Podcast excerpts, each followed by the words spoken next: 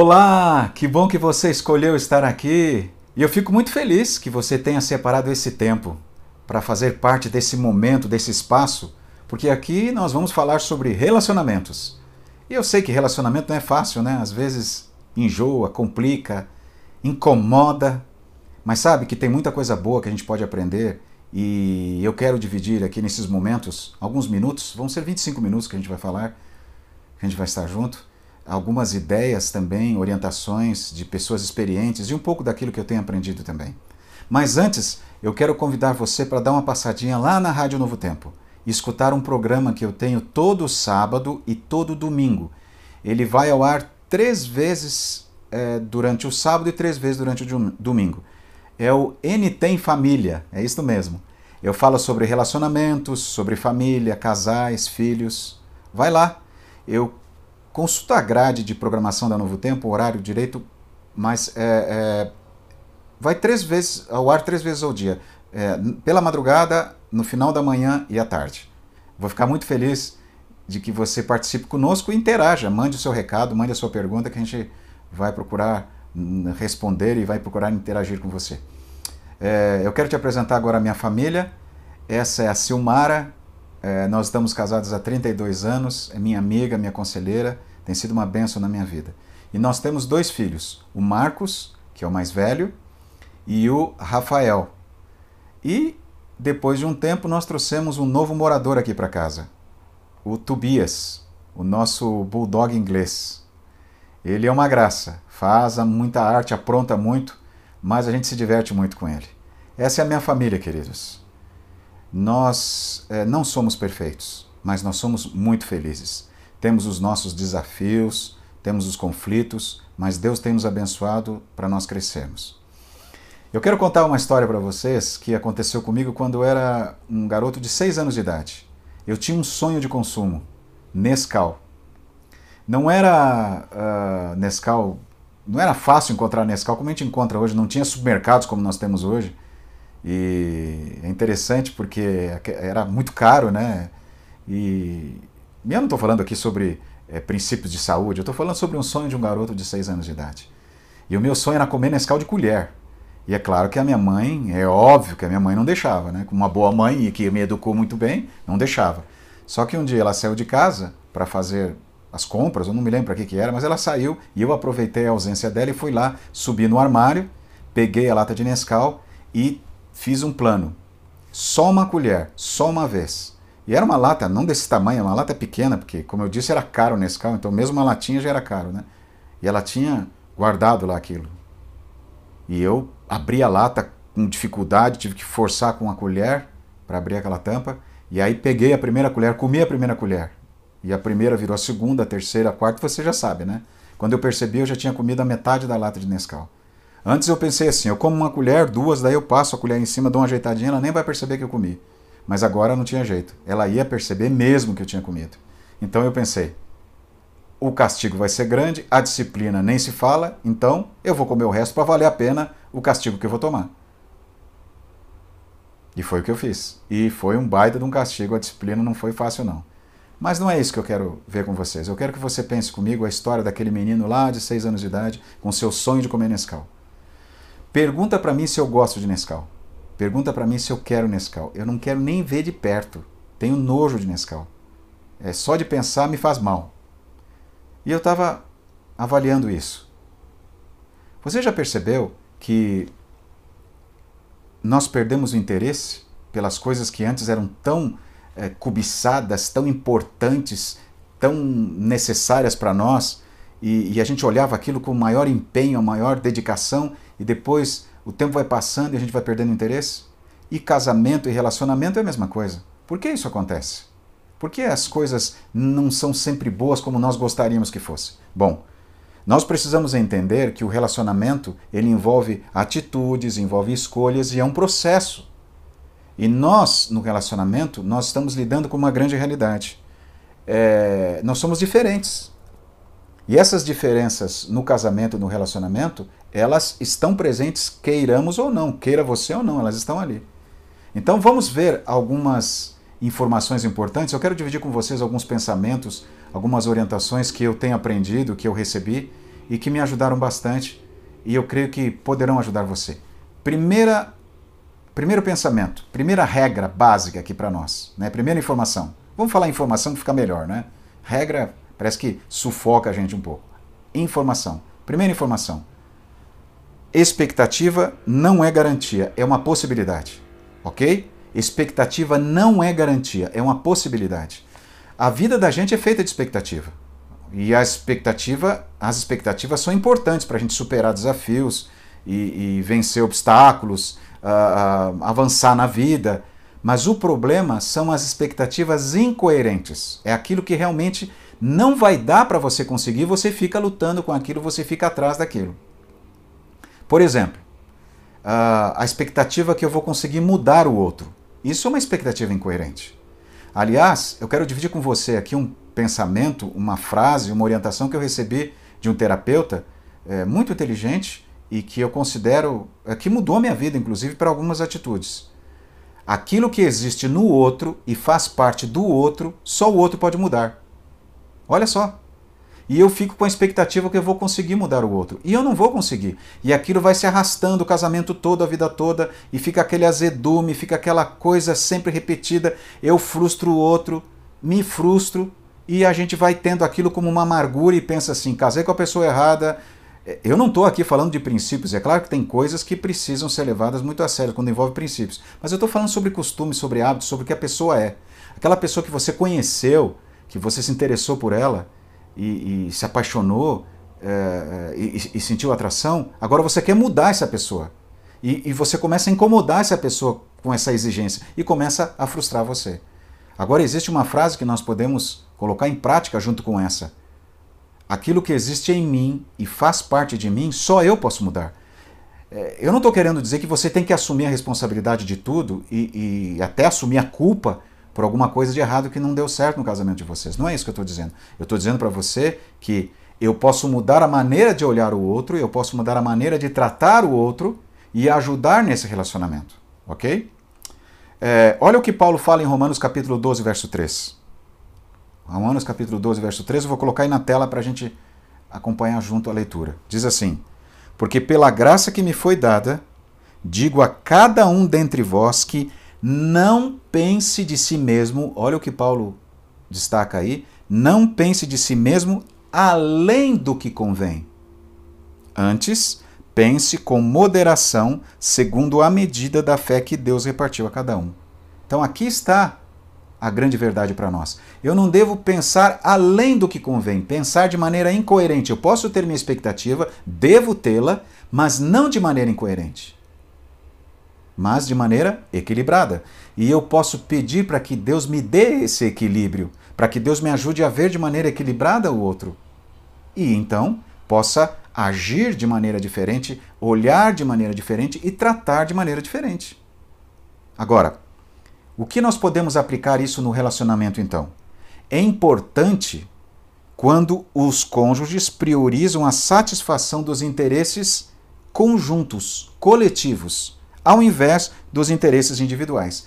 Infelizmente, hoje na sociedade, a gente tem visto muito, pensa em você, é, é, e tem pessoas que quando você uh, uh, toca na autonomia dela, ou ela vê a autonomia dela ameaçada, ela recua, ou agride, ou ofende, ou desiste do relacionamento porque ela não abre mão da sua autonomia. Eu não estou dizendo abrir mão da sua individualidade, eu estou dizendo abrir mão do seu individualismo. Individualidade é aquilo que você é, individualismo é o seu egoísmo. E muitas vezes a gente só quer viver para nós, só quer que as pessoas façam as coisas do nosso jeito, no nosso tempo. E isso não dá para levar para o casamento. Então, por isso que é importante quando a gente prioriza não que eu vou deixar de me preocupar comigo ou com as coisas que eu gosto. Não, eu vou dar atenção para também para o meu momento, para o meu tempo. Mas eu vou priorizar o que no meu casamento? A satisfação dos interesses conjuntos. Se isso que eu faço está incomodando o outro ou magoa o outro, eu vou procurar deixar de lado, eu vou abandonar. E eu vou priorizar aquilo que faz bem para nós dois. Por quê? Porque isso vai ajudar a crescer. Mas vai acontecer algo óbvio nisso. O que, que vai acontecer? haverá conflitos nesse processo de ajustes. Por isso que muitos desistem, porque não querem conflito. E nós já vamos falar sobre isso. Então, o que eu tenho que entender? mas eles serão instrumentos do amadurecimento conjugal. Eu tenho que entender que o conflito não é uma coisa ruim para o meu casamento. Aliás, ele vai existir porque eu sou diferente da minha esposa, do meu cônjuge. Ele vai existir. Então, o que, que eu tenho que entender?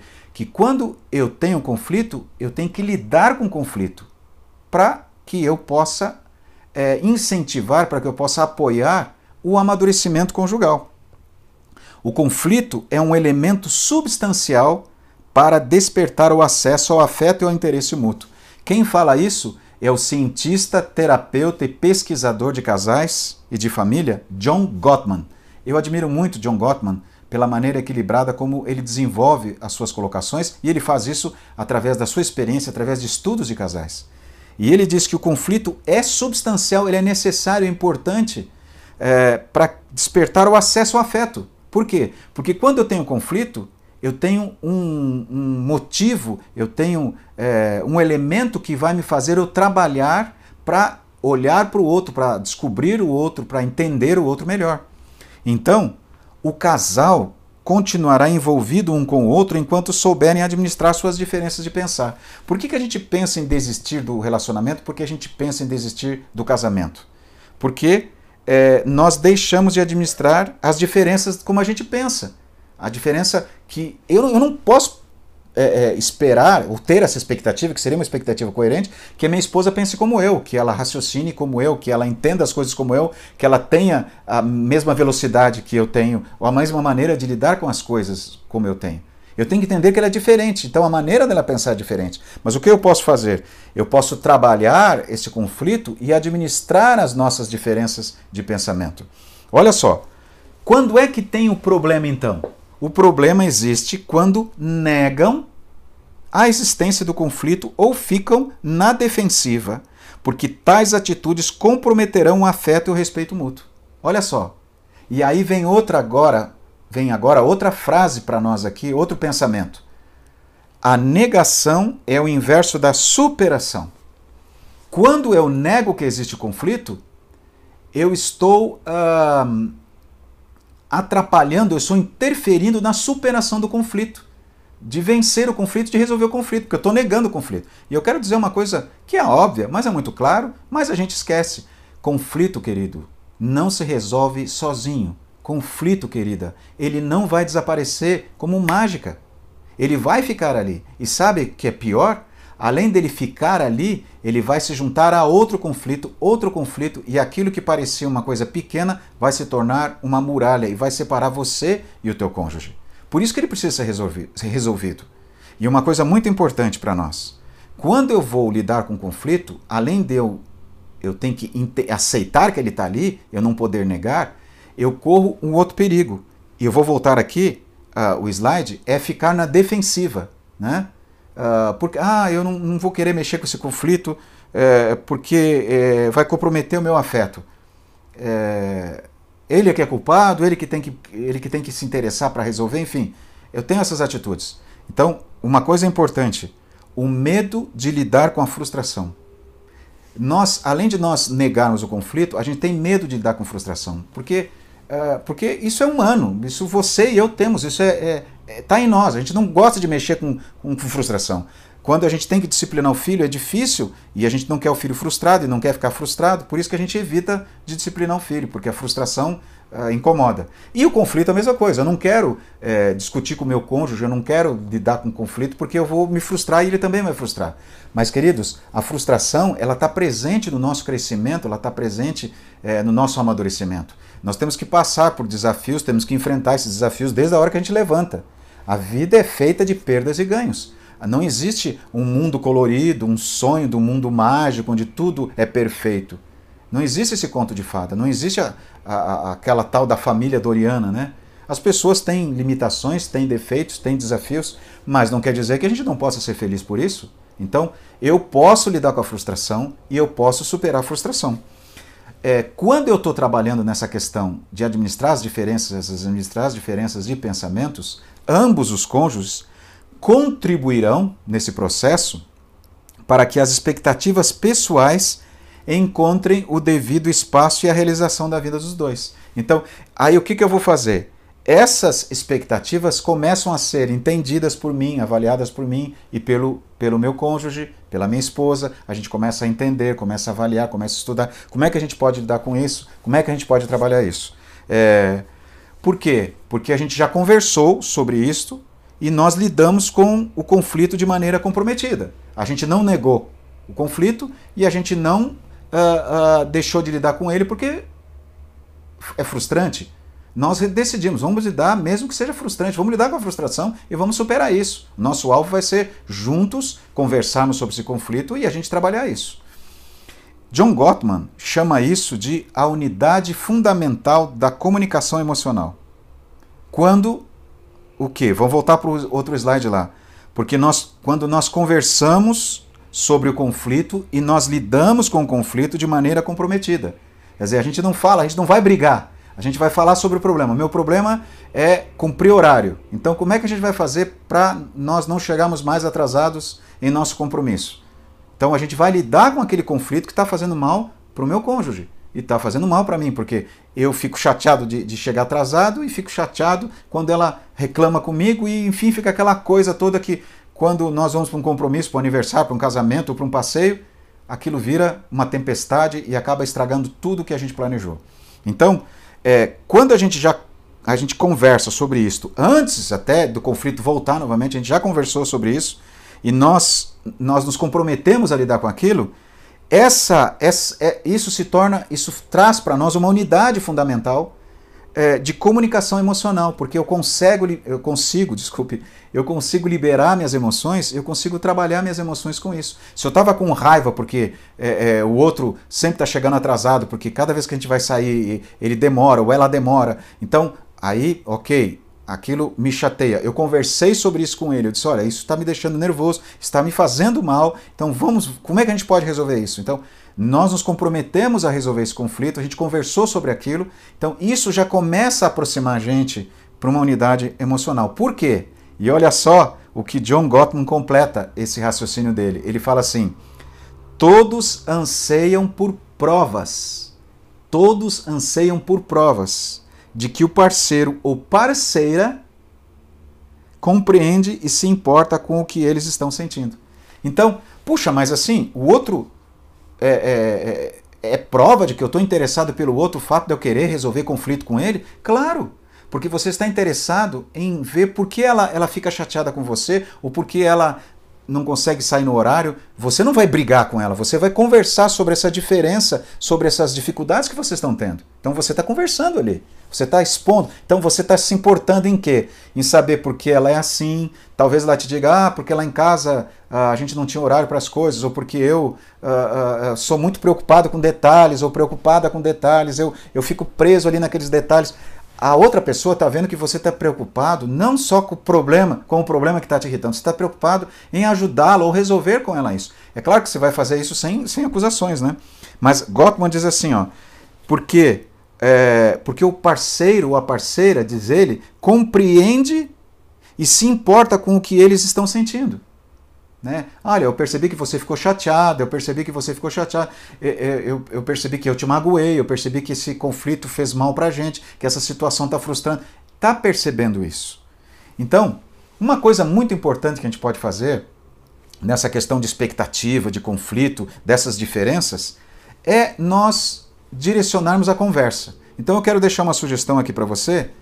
Converse sobre três expectativas que você tem a respeito do outro. Eu vou falar três expectativas que eu tenho a respeito da minha esposa. Vou falar para ela, ó, eu tenho essa expectativa a teu respeito, essa expectativa é essa expectativa. E ela vai ouvir o que eu estou falando, vai deixar eu falar as três expectativas sem me interromper. Aí então eu vou ouvi-la. Ela vai falar para mim as três expectativas que ela tem a meu respeito. E vai dizer por que ela tem essas três expectativas. E eu vou ouvi-la sem interrompê-la. Talvez é, ela vai apresentar alguma expectativa incoerente a teu respeito. Então você vai falar: olha, isso eu não posso conseguir. Eu não vou conseguir, mas é claro, ó, vou repetir, não quero que isso seja uma redundância, mas eu quero deixar claro. Eu não estou falando aqui de princípios, estou falando de expectativas coerentes. Agora, se tem, por exemplo, uh, um vício, tem uma atitude agressiva. Isso não tem discussão, isso precisa ser trabalhado e precisa ser abandonado. Eu estou falando sobre o dia a dia de vocês. Essa questão. Então eu vou dizer, ó, a minha expectativa com você é que você, quando sai na rua, pegue na minha mão, que você seja mais comunicativo comigo, que você saia mais vezes comigo, enfim. Mas separe um momento, vá para uma praça, vão fazer uma caminhada, vão no, restaurante que vocês gostam, só vocês dois, e falam. Peça para o outro te dizer quais três expectativas. Numera, porque às vezes senão a gente vai falar e vai perder o controle. Numera. Quais são as três expectativas que você tem ao meu respeito? Fala. E depois, deixa a pessoa falar sem interromper. E depois, fale você e combine com ela. Agora você me, me ouve? Ouve a minha, a minha, as minhas três expectativas. Ouça. Ouça. Ouça essas três. Quando você ouve, eu vou ficar feliz. Então, ouça as três expectativas que eu tenho ao teu respeito. E daí você fala. É... E pede para ela te ouvir. E fala o que você pensa. Então vocês vão discutir, olha, é, ó, essa expectativa eu posso, essa aqui eu não sei se eu vou conseguir, essa aqui dá para negociar, essa não dá para negociar. Veja com ela, veja, veja o que é possível, o que não é possível, mas conversa, porque quando vocês estão conversando, vocês estão lidando com alguns conflitos que estão presentes na vida de vocês. E faça isso como um processo. Não pensa que isso vai ser, vocês vão sentar esse dia para conversar sobre expectativa e pá, vai dar tudo certo. Não, gente, é um processo, entenda uma conversa, ora a respeito, peça para Deus dirigir a vida de vocês, quem sabe até converse antes sobre essa questão, mas assim, as diferenças estão presentes nos relacionamentos, mas elas são possíveis de serem administradas. E sabe, Deus criou essas diferenças em nossa vida para que elas sejam uma bênção. Você já pensou quanto que o outro te completa naquilo que você não tem e ele tem? Aquilo que você não tem e ela tem? Quanto que ele te completa? Isso é uma benção. Mas quando eu não administro de maneira equilibrada essas diferenças, elas se tornam um fardo para mim, elas se, elas se tornam um problema para mim no relacionamento. A questão é como nós administramos o conflito. Então, queridos, olha o que diz Timóteo aqui. Aliás, Paulo, né, no livro de Timóteo. 1 Timóteo, capítulo 5, verso 8. E esta é a mensagem que eu quero deixar com você aqui neste momento. O texto diz assim: vamos ler juntos? Ora, se alguém não tem cuidado dos seus, e especialmente dos da própria casa, tem negado a fé e é pior que um descrente. Olha só como Deus analisa relacionamentos. Eu preciso me importar com o meu cônjuge. Eu preciso me importar com a minha esposa. É, eu tenho que ter cuidado com ela. Se eu não tenho cuidado dela, se eu não tenho cuidado dos meus filhos, se eu vivo só para mim, se eu só, só, vivo abrindo meu smartphone e, e, vivo só nas redes sociais, só quero fazer o que eu gosto, não estou interessado com a minha família, eu sou pior que um descrente. E isso faz mal para mim, faz mal para eles, isso entristece Deus. Então, eu tenho que cuidar dos relacionamentos, eu tenho que cuidar da minha família, cuidar do meu casamento e trabalhar com isso. Dedicar tempo, separar um tempo para isso. Ah, mas é chato, ah, mas é difícil.